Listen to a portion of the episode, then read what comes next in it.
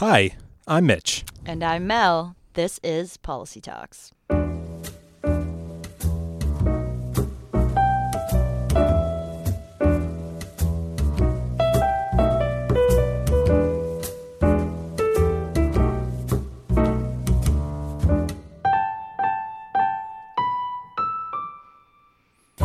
Welcome to Policy Talks, a show diving into all things related to policy analysis in international affairs. After a bit of a break, we're back, and I'm joined as always by my wonderful co host Mel. Thank you, Mitch. So, summer's almost over, the fall is beginning. It's time to gear up for school again. Where are you at? Um, I'm probably not gearing up for, for school or fall as much as I am trying to plan as many things as possible before the summer ends, but but I think that's the same thing. Yeah, I, I hear you. I'm trying to take advantage of my weekends as much as possible. I'm trying to get out of the city, um, which is ironic because I just moved into the city. You did. But uh, yeah, that's that's how things are. And you're all moved in now, right, Mitch? I am moved in now. I'm I'm I'm living the the young adult life in the big city. Very exciting. Nice. Well, I have to say, I'm pretty excited about this week's podcast. Mitch, why don't you fill in our listeners on what we'll be talking about this week? Absolutely. So, this week, broadly speaking, we're talking about climate change. Now, that's uh, a topic that's quite substantive. Uh, and to be honest, we could dedicate an entire podcast, an entire series of episodes to climate change. Um, and the, usually the greatest focus is placed on the science behind climate change or the economics for mitigation and adaptation strategies. But today's episode, we're focusing more on the human side, uh, specifically gender dimensions.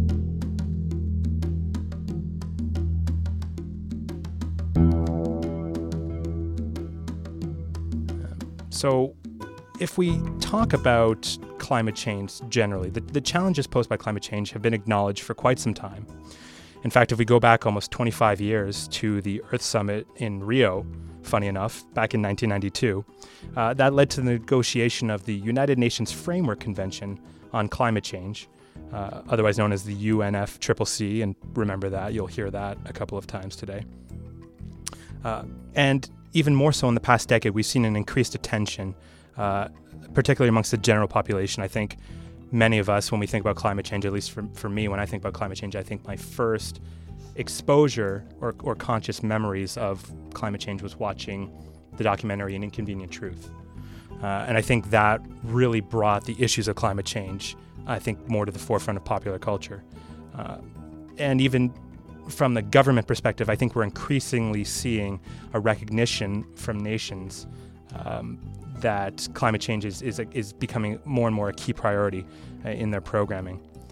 Uh, the, the, the, consequences of climate change are being felt around the world, and I think for that reason, it's one of, if not the only truly global crisis that really knows no boundaries. Uh, and that's particularly concerning because the impacts of climate change are being most strongly felt in developing countries who comparatively have less capacity to effectively respond. And again, this episode, we're diving a little bit more into the human side. So we're specifically focusing on the gender dimensions of climate change. As a group, women are disproportionately affected by climate change. In fact, according to UN Women, and this is quoted directly from a fact sheet they published in 2009, when coupled with unequal access to resources and to decision making processes, limited mobility places women in rural areas in a position where they are disproportionately affected by climate change. And so, the aim of this episode is to explore the reasons why women as a group are disproportionately affected by climate change and the implications this has on policy. Thanks, Mitch. Well, yeah, as, as you just said, there is this disproportionate impact on women. So let's unpack this a little bit just for a better understanding of why it's important to look at climate change and gender together According to the World Health Organization, there's good evidence that men and women experience different negative health consequences following extreme events, like floods or heat waves or droughts. So, in countries where women have very low socioeconomic and political status, natural disasters on average end up killing more women than men and also end up killing women at younger ages than men. So, this is kind of a short term look into this dispropor- disproportionate impact. Now, for a longer term view of the impact, let's look at agriculture, one of the sectors most affected by climate change. So, women make up between 43 to 60 percent of the agricultural labor force in developing countries. They're also be being given more and more responsibilities for farming and food production, but are left with land that's increasingly prone to drought and flooding. In addition to all of these increasing farming and food production responsibilities, they're also generally expected to raise the children, care for the sick, cook, clean, collect firewood, collect water. And so climate change increases this burden on women at all these levels as food producers, as providers, and as caregivers. This means that women have less time for education, for income generation, for community participation, and for contributing to decision making at different levels. So, looking at this, without identifying and addressing men and women's specific needs and priorities, climate change policies will perpetuate and strengthen existing patterns of gender inequality, and it also hinder the progression of climate change efforts. So that's a little bit of a, background into the, the current situation. I think naturally the next question that anyone would ask is what's being done about it? Uh, and so if we look at, at the current state of, of policies and practices by international organizations and governments, um, there have been efforts to include gender provisions in climate change programming and policies. Um, for instance, if we look even just in the fall at the 21st Conference of Parties to the UNFCCC, which we commonly refer to as COP21, uh, the resulting Paris Climate Change Agreement includes references to gender balance, gender responsive action, and gender equality. And that relates not only to activities on the ground, but also the institutional environments and decision making bodies themselves. On the flip side of that, critics argue that the present efforts don't go far enough and maybe little more than rhetoric. Uh, for instance, if we, if we look at the submitted intended nationally determined contributions, or INDCs, which are essentially the, the outlines of a country's plan of action to address climate change. According to the International Union for Conservation of Nature, less than 40% of these INDCs explicitly mention gender or women in the context of their national priorities. So we see a bit of a disconnect between what is, uh, in my mind, what is being agreed to, or what has been agreed to in the, the Paris Agreement, and what countries have proposed as their plans of action to achieve the goals established uh, in the Paris Agreement. Uh, and at the present time, there continue to be critical barriers to involving women in climate change discussions and decisions, whether it's from a lack of political will from nations, uh, sociocultural norms, uh, namely a reluctance to change or an inability to change the systems of gender roles present in individual nations, uh, the lack of sex disaggregated data uh, across multiple relevant sectors is also a critical issue. For example, livelihoods, disaster preparedness, protection of environment, health and well being. These are all areas where we're not seeing enough of a breakdown um, to make some of these informed evidence based policy decisions. And this also leads to an underestimation of women's roles and contributions, which in turn results in gender blind climate change policies and programming. Uh, and ultimately, the lack of women's participation in climate change policymaking is problematic because it excludes critical change agents at a time when, frankly, we need everyone to come together. So, that being said, today we will be discussing some of these issues with our guest, Kelly Caswell. Kelly Caswell is the gender specialist for the Canadian Cooperative Association, also known as the CCA, where she provides organizational direction and support to CCA staff and overseas partners on gender issues within international development projects located throughout Africa, Asia, and South America. Kelly also supports CCA's environment portfolio regarding climate change adaptation and resiliency programming. Welcome to Policytalks, Clay. Great to have you here despite the rainfall. Yeah, thanks for having me too. Yeah. So, just to jump right in here, let's get started. Can you talk us through some of the policy gaps that currently exist regarding gender and climate change? Yes, well, um, Mitch ta- touched on a few of the the more important ones, considering uh, the state where we're in right now, a post in a post COP twenty one environment. Um, yeah, the fact that only forty percent of the hundred and sixty parties have actually committed uh, to gender within the actual framework of what they signed on to is is a key issue, uh, especially considering those are going to be the major contributors to climate financing.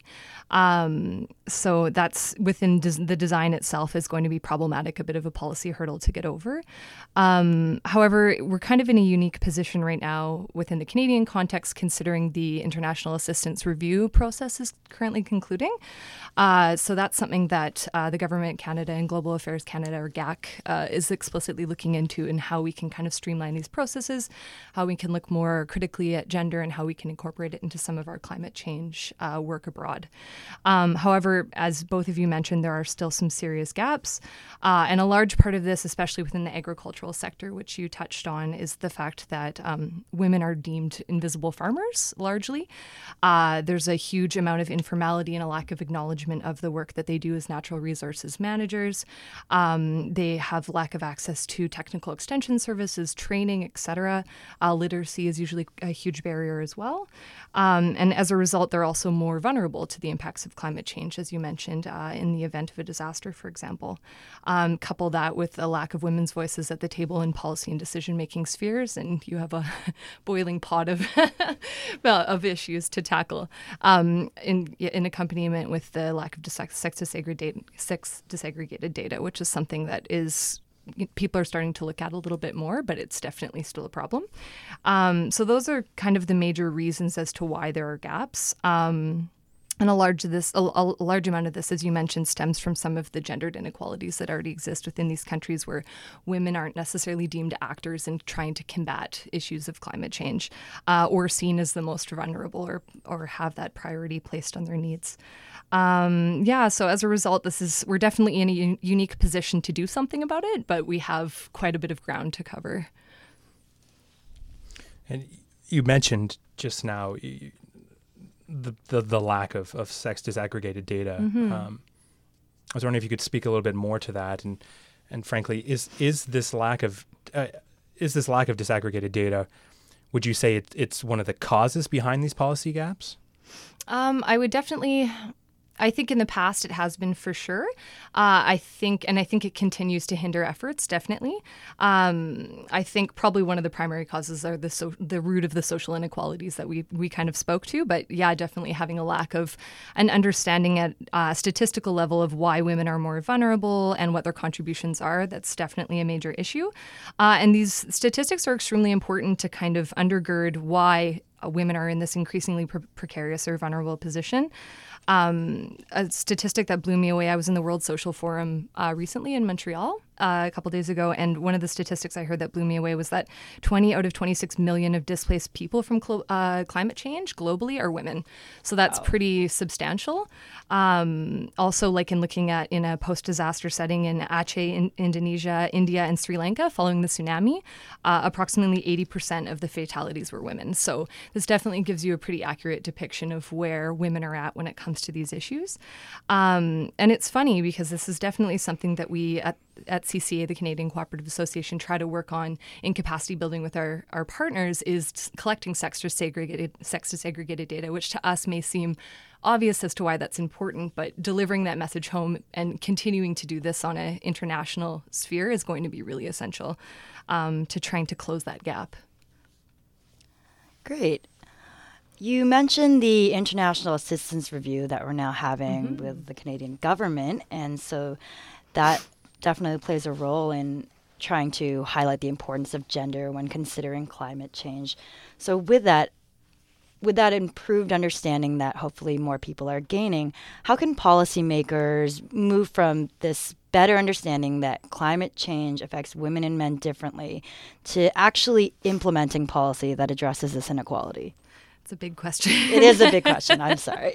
no, yeah, it's understanding and implementing are very, very different things. And I yes. think we've all seen that. You can generate a lot of beautiful policy documents and they don't necessarily get taken up by anybody. So um, I definitely, uh, in thinking about the IR, IAR process, um, I've even just personally in contributing to that process, have seen some positive movements forward about how um, the work that's being done is potentially going to lead to some changes. Uh, for example, we're cu- currently the CCA is participating in an external review that GAC is commissioning of um, a climate fund that was looking specifically at African countries, and it's been a really engaging and participatory process.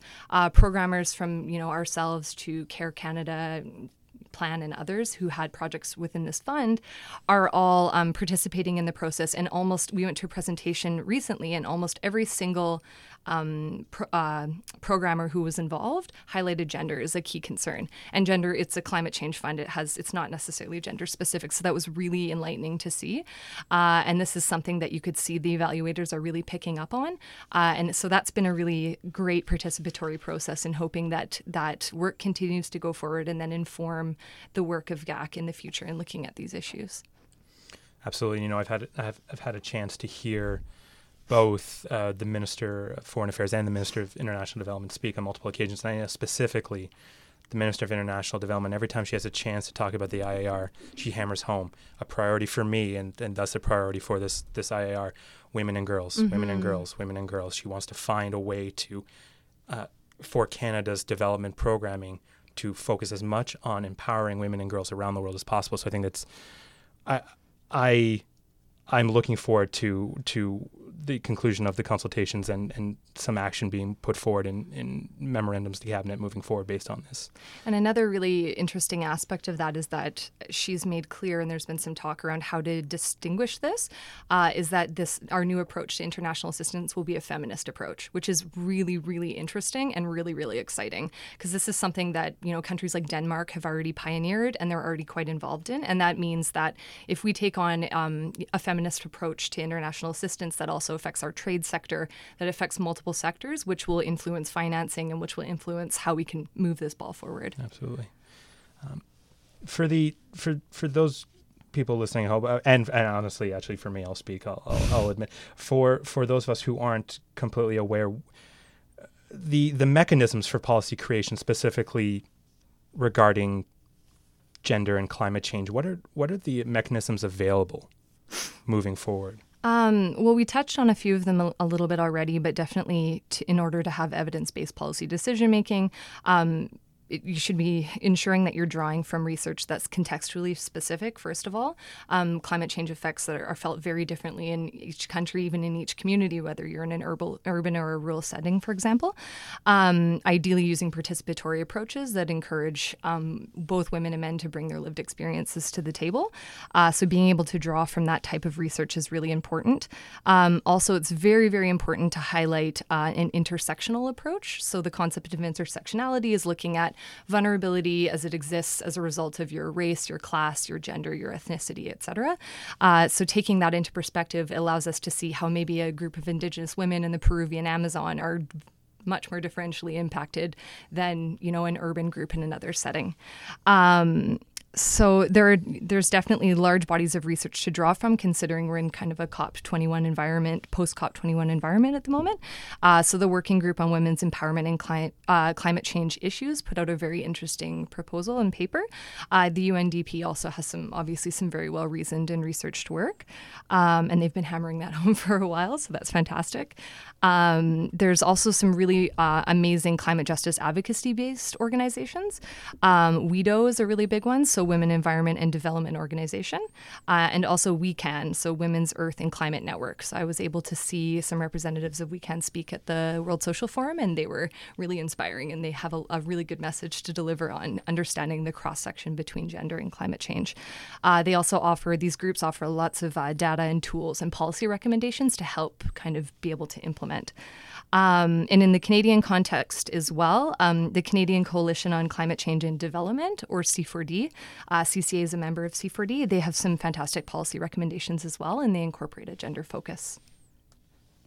Perfect. Well, in line with what Mitch asked, could you, and I know you touched a little bit on, on tools for policy implementation, mm-hmm. can you enlighten us, enlighten us or talk a little bit more about the available channels for policy implementation?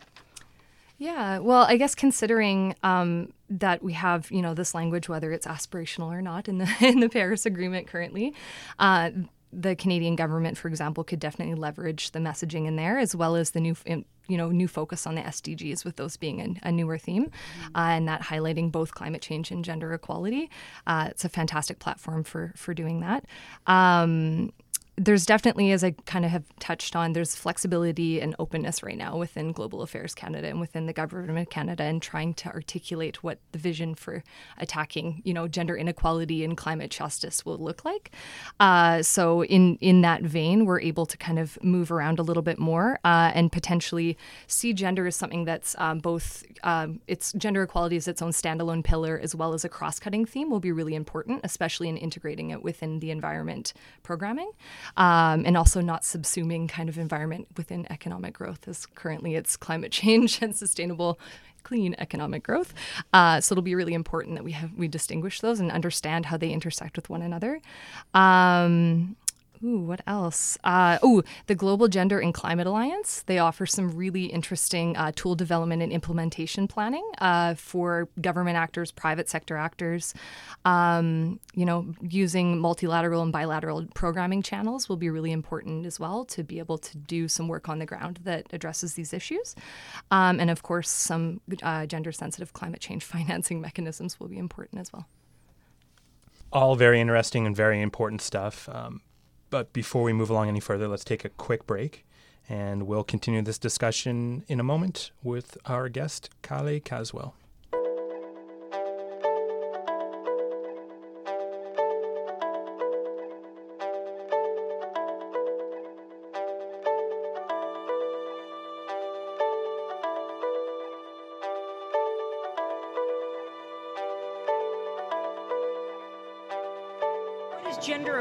Have to do with climate change? Oh, the huge gender impacts of climate, huge impacts. Uh, if you undermine poor livelihoods, who has to pick up the pieces? Who has to put food on the table? Who has to go further in drought for firewood? Um, the agents of the, those who are trying to adapt and be resilient, the, the, vast majority of farmers in the development world are women. So it, it is hugely important that the gender dimensions are recognised, both the fact that women are more vulnerable because even in natural disasters, they're four times more likely to die than men. Uh, 14 times because they care about their children and try to hug them. They can't run very fast in long clothes. A whole variety of reasons. You're listening to Policy Talks, recorded at CKCU 93.1 FM. For more, go to www.policytalkspodcast.com. We're back with our guest, Kale Caswell, and we're ready to dive back into our discussion. Um, as we were going to break, um, the last couple of questions that, that Mel and I had raised were focused a little bit on the practice. So, so the manner in which policy is, is created. Um, and I wanted to continue on that um, a little bit longer um, and take it to a, to a global level. So, uh, in talking about what countries can do, um, should national governments depend on international forums like COP, like the, the Conference of Parties, uh, for a strategic framework to address gender and climate change? Um, I definitely think that um, it's it's a nice building block. It's a good place to start from, and it's something that Canada is committed to, and it, we should continue to build on for sure. Um, I also think the commitments in you know following the Paris Agreement should be should be on the process as well, considering there's significant movement in, um, you know, moving the needle forward on some of these issues. Um, and as we've kind of covered a little bit um, in going through this international assistance review process, um, there's a hope in the Canadian context that that will continue to kind of hone what Canada's approach and kind of comparative advantages in this regard.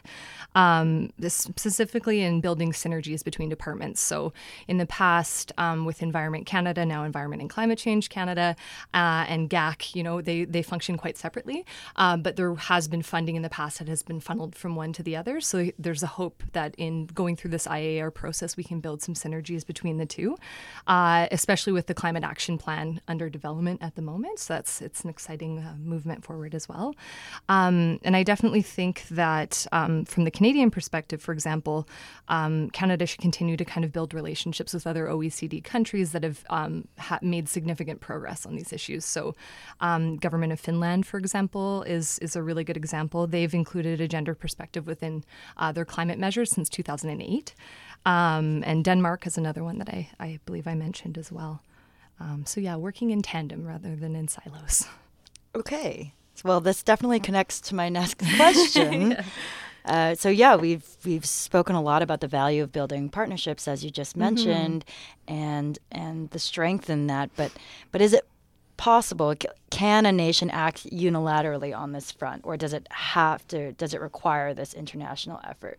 Um, I think if we think about the concept of climate change as uh, from a macro perspective, being that you know, the, the impacts of climate change will uh, substantially erase any gains we've made on, po- on poverty alleviation on a global scale. Uh, and that impacts in one country will, you know, there's a domino effect in other ways. I definitely think it, it takes an international front in that it's something that will affect everybody. Um, but I do think that being, you as a, as a nation, you can set a standard and you can set, um, you know, the yardstick and by which others can then model their, their, um, their own policies after sector. Uh, so yeah, and in using, as I mentioned, the government of Finland or Denmark or other, um, you know, other individuals who've been very um, progressive in this regard for some time, I think it's important to kind of look at the successes and challenges that some of these countries have made, um, and kind of go from there. And so you just spoke about setting a standard, and that's mm-hmm. one of the possibilities. So, can you speak to the importance of accountability measures? So, say Canada sets a standard and, mm-hmm. and holding other country, countries accountable when, when just say they're not meeting their their climate change requirements. Mm-hmm. Uh, and that I think in the yeah something that I've been hearing more and more about lately is how sticky that can get with some of our international trade agreements and how that can be significantly impact the kinds of relationships that we have with different countries based on that.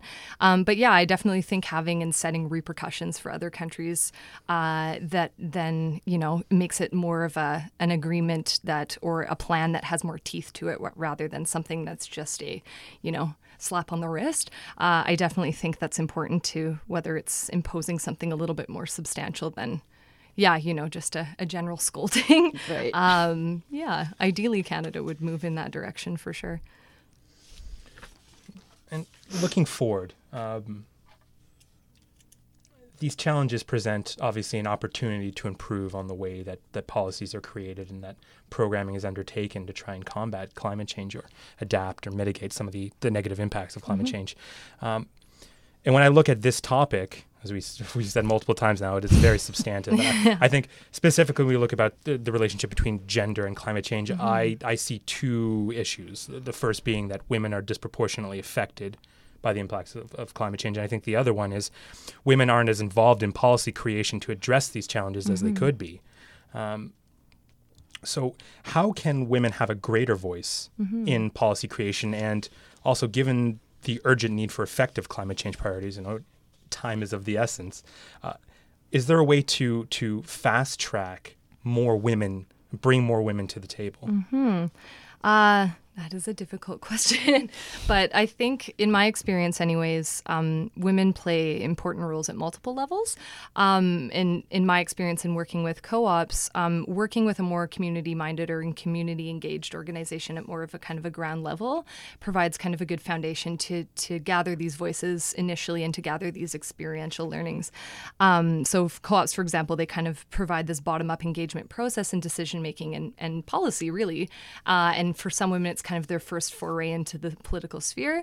Um, so I definitely think engaging on these topics and giving uh, women a platform to talk about the impacts of climate change on their lively on their livelihoods and of their families um, at more of a community community level is really important, and that you're then able to kind of leverage that information and bring those voices to a more national or international level from there.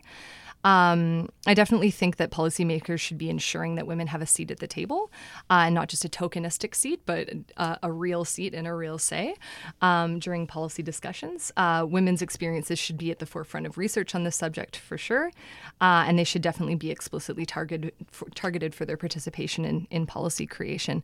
Um, so, partnering with uh, local women's organizations at the community levels I mentioned, or also at the apex level or national women's networks, is really important in order to source out those individuals and understand uh, their experiences, their their contextual experiences, and also mentoring women to be able to participate in this process is really important in building those partnerships where women feel comfortable participating in these processes and don't feel that they're being, you know, the token woman at the table.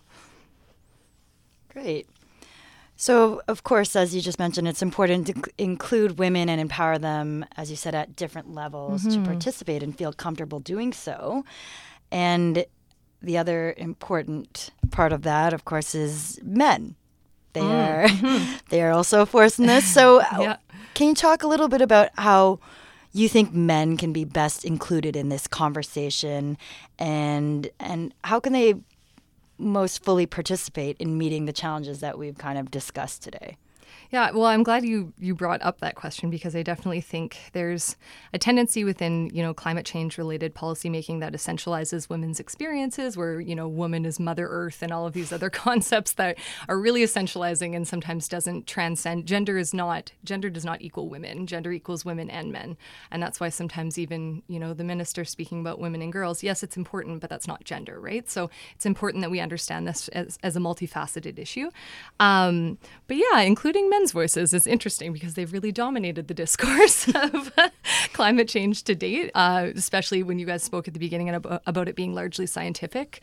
Uh, for a very long time, uh, lived experiences of women and women's survival strategies really have kind of been off the table. Um, so that is a very good question. Um, I think at a program at a, programmatic level, if you're working on a climate change related uh, project, it's definitely important that you have kind of a masculinities approach or a men's engagement strategy to understanding these issues. But I think that I, many people would probably be surprised to find that, you know, men at, you know, on the ground level already understand women's vital role in either adapting to climate change and in ensuring the survival of their families. Um, however, maybe men at the policy level, maybe there's a little bit of a disconnect. So maybe there's some cross cultural learning experiences that could happen there. Uh, but definitely ensuring that men are engaged in this conversation and highlighting uh, the gap where women are women's voices are are lacking is important uh, in order to kind of bring them both to the table um, with a kind of a common understanding. I think balance is important, as in with many other things. And uh, in the preparation for today, I was doing some background reading on, on COP21, obviously, in the Paris Agreement, and I saw a photo of all the negotiators at COP21 together. Mm. And it was interesting, just a sea of men, practically mm-hmm. speaking, with, with a few women dotted in there. Now, of course, I, that's a symptom of a much larger issue, um, but I still thought it was it was interesting, particularly when, when talking about gender and climate change. And it's very, at least at the very top right now, it's very, very male heavy. Um, and definitely in thinking about, yeah, representation is really important in these discussions, right? And something really quite upsetting that I heard too was that the actual delegations of, um, you know, agricultural producers that were present at COP21 was was pretty minimal. Um, maybe there were some, some present in a more kind of informal context, but actually involved in the discussions, not so much. Uh, and especially given, yeah, the the need to understand this within an, the agricultural sector and the impetus to ensure that there's sustainability regarding climate change there um, yeah, so that's that's unfortunate on two hmm. counts. well, thank you for sharing all your insights. They were they were very helpful and kind of. I think Mitch and I have gained a, a much oh, better understanding right. of this this very broad, broad topic that we've decided to cover this week. Mm. uh, but I, I did enjoy a lot of the things you said, especially about the importance of not just having this token representation mm-hmm. because I think that is the case a lot of the time. Mm-hmm. And and there's this kind of gap in understanding of of just because there is someone physically there, the the um, the participation and the the input that's needed is not necessarily at the table. Absolutely, and I think, uh, as I mentioned before, every challenge presents new opportunities, and I think more and more. I think I think COP21 has been a has been a good step, given that if mm-hmm. we all look all the way back to the UNFCCC originally, when that when that was negotiated, there was no mention of gender, mm-hmm. there was no mention of any of that. It's completely it's completely absent from that. Um, so it's nice to see. Maybe sometimes these things take a little longer than necessary, and Mm-hmm. it's a long road ahead. But um, at least these conversations are happening. Yep. At least at least some right. progress is being made. So I think that's something to be hopeful for. Hmm. Um, Well, I think that's all the time we have for today. Thank you for listening, and a big thanks to Calais for joining us today. Thanks for having me. Yeah, it was great. Yes, thank you very much. Um, stay tuned for another episode next week. And remember to visit us at policytalkspodcast.com and on Twitter at policytalkspod for updates and related content. Uh, and on that note, uh, from the entire team, uh, those of you listening, we'd love to hear your feedback. If you have ideas for future episodes, if you have suggestions of, of, of how what directions we could take this podcast in uh, to make it more exciting, um, we're very receptive. Um, please email us, tweet at us, um, include us in the conversation. Yes, Mitch loves to read emails, so please send them all to him, and he will he will analyze them accordingly. I'll just add them to add them to the to-do list. Exactly. this po- this episode was made possible by our dedicated research team: Mark Hyken, Devin Wallenius, Samantha Nickel, Sheda Ali, Jackie Rezga, and our producer, Joe Venkatesh. Until next time, I'm Mel. And I'm Mitch. This is Policy Talks. Big topic. Big topic. But you know what? I think big. it's I think it's so